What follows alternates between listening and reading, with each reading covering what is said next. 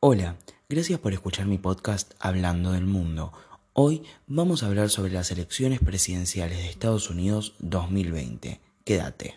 El martes 3 de noviembre de 2020, Estados Unidos, como cada cuatro años, elige presidente. Como es típico del sistema electoral estadounidense, existen dos partidos predominantes que son los que históricamente siempre han gobernado los Estados Unidos, que son el Partido Demócrata y Republicano. En esta contienda tenemos del lado republicano al actual presidente de los Estados Unidos, Donald Trump, y a su vicepresidente Mike Pence, quienes ganaron las elecciones del 2016 versus la demócrata Hillary Clinton. El Partido Republicano históricamente se ha encontrado en el espectro de la derecha estadounidense, ya que es conservador y capitalista. Del otro lado de la contienda y por el Partido Demócrata tenemos como candidato a presidente al ex vicepresidente Joe Biden, quien ganó las elecciones internas demócratas contra el ideólogo socialista Bernie Sanders. Y como vicepresidenta tenemos a Kamala Harris, quien de ganar sería la primera mujer afroamericana en ocupar el puesto de la vicepresidencia de los Estados Unidos.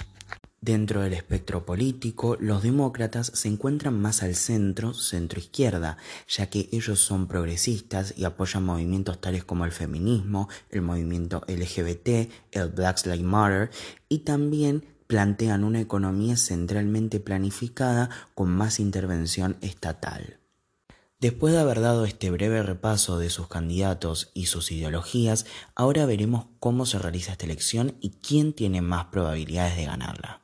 El sistema electoral de los Estados Unidos dista mucho de lo que es el sistema electoral en la mayoría de los países hispanohablantes, ya que en la mayoría de los países hispanohablantes solemos votar a través del voto popular y gana el candidato que más votos se lleva. Y en los Estados Unidos no es así. Puede ganar un candidato aunque no tenga la mayoría de los votos. Y ahora veremos por qué. Para comenzar, debemos entender que en los Estados Unidos el voto es de forma indirecta. Esto quiere decir que los ciudadanos no van a ir a votar directamente al presidente, sino que van a votar representantes que después vayan y voten al presidente. Estos representantes pertenecen a un organismo llamado colegio electoral. El colegio electoral está compuesto por 538 electores. Los 538 electores se reparten entre todos los estados de Estados Unidos según su cantidad poblacional. Por ejemplo, el estado de California posee 55 de estos electores, ya que es uno de los estados más poblados.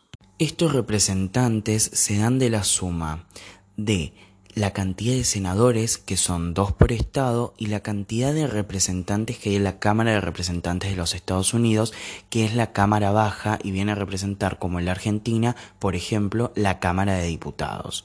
En el caso de California, por ejemplo, tiene dos senadores, al igual que todos los estados de Estados Unidos, y además tiene 53 representantes en esta Cámara, ya que es el estado con mayor cantidad de población. Sumados dan 55 electores. El día que la gente vaya a votar en California y en todos los estados de Estados Unidos, votará electores. Decidirá si quiere votar electores demócratas o electores republicanos. Después de que se contabilicen los votos en los estados, se llevará a los electores de ese estado el candidato que más votos haya conseguido. Esto quiere decir que si en California, por ejemplo, Joe Biden consiguió 50 millones de votos y Donald Trump consiguió 40.999.999, va a ganar los 55 electores en su totalidad Joe Biden. No se reparten proporcionalmente los votos, se lo lleva todo el ganador por voto popular en ese estado. Entonces, en el día de las elecciones lo que sucederá es que la gente irá a votar. Votará por los electores, representantes, que quiere que vayan y voten por su candidato, sea demócrata o sea republicano. Después se contabilizarán los votos de cada estado y verán qué partido sacó más votos en cada estado.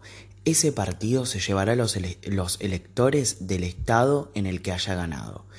Entonces, después estos electores irán y votarán al presidente. En total dije que habían 538 electores. Y el presidente necesita para ganar 270 electores, que son la mitad más uno. Entonces, ¿quién ganará las elecciones de los Estados Unidos en 2020? Bueno, en los distintos sondeos va ganando Joe Biden en el voto popular, con un 51% de personas que quieren votarlo a él. Y Donald Trump tiene 43% de personas que lo quieren votar a él. Ahora, esto no quiere decir que ya vaya a ganar Joe Biden, ya que va a depender de cómo se distribuyan esos votos alrededor del país para saber cuántos electores va a ganar Joe Biden y cuántos electores va a ganar Donald Trump. En el año 2016, Donald Trump sacó 3 millones de votos menos que Hillary Clinton pero terminó ganando ya que los votos fueron en zonas estratégicas que le permitieron conseguir mayor cantidad de electores.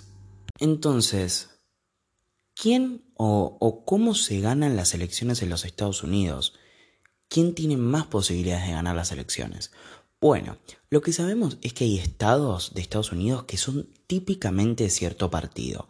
Por ejemplo, el Partido Demócrata maneja siempre el estado de California y siempre suele ganar los electores de este estado. Y lo mismo sucede con Texas y el Partido Republicano, que en Texas generalmente gana el Partido Republicano y se lleva a los electores de ese estado. Ahora, hay estados como la Florida en donde no se sabe qué va a pasar. Durante dos mandatos ganó, por ejemplo, Barack Obama, el demócrata en la Florida, y después ganó Donald Trump, que es republicano.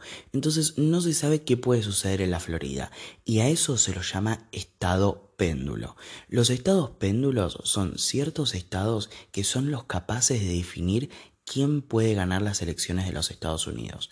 Y dependiendo qué suceda en estos estados, será que sabremos quién es el próximo presidente de los Estados Unidos de América.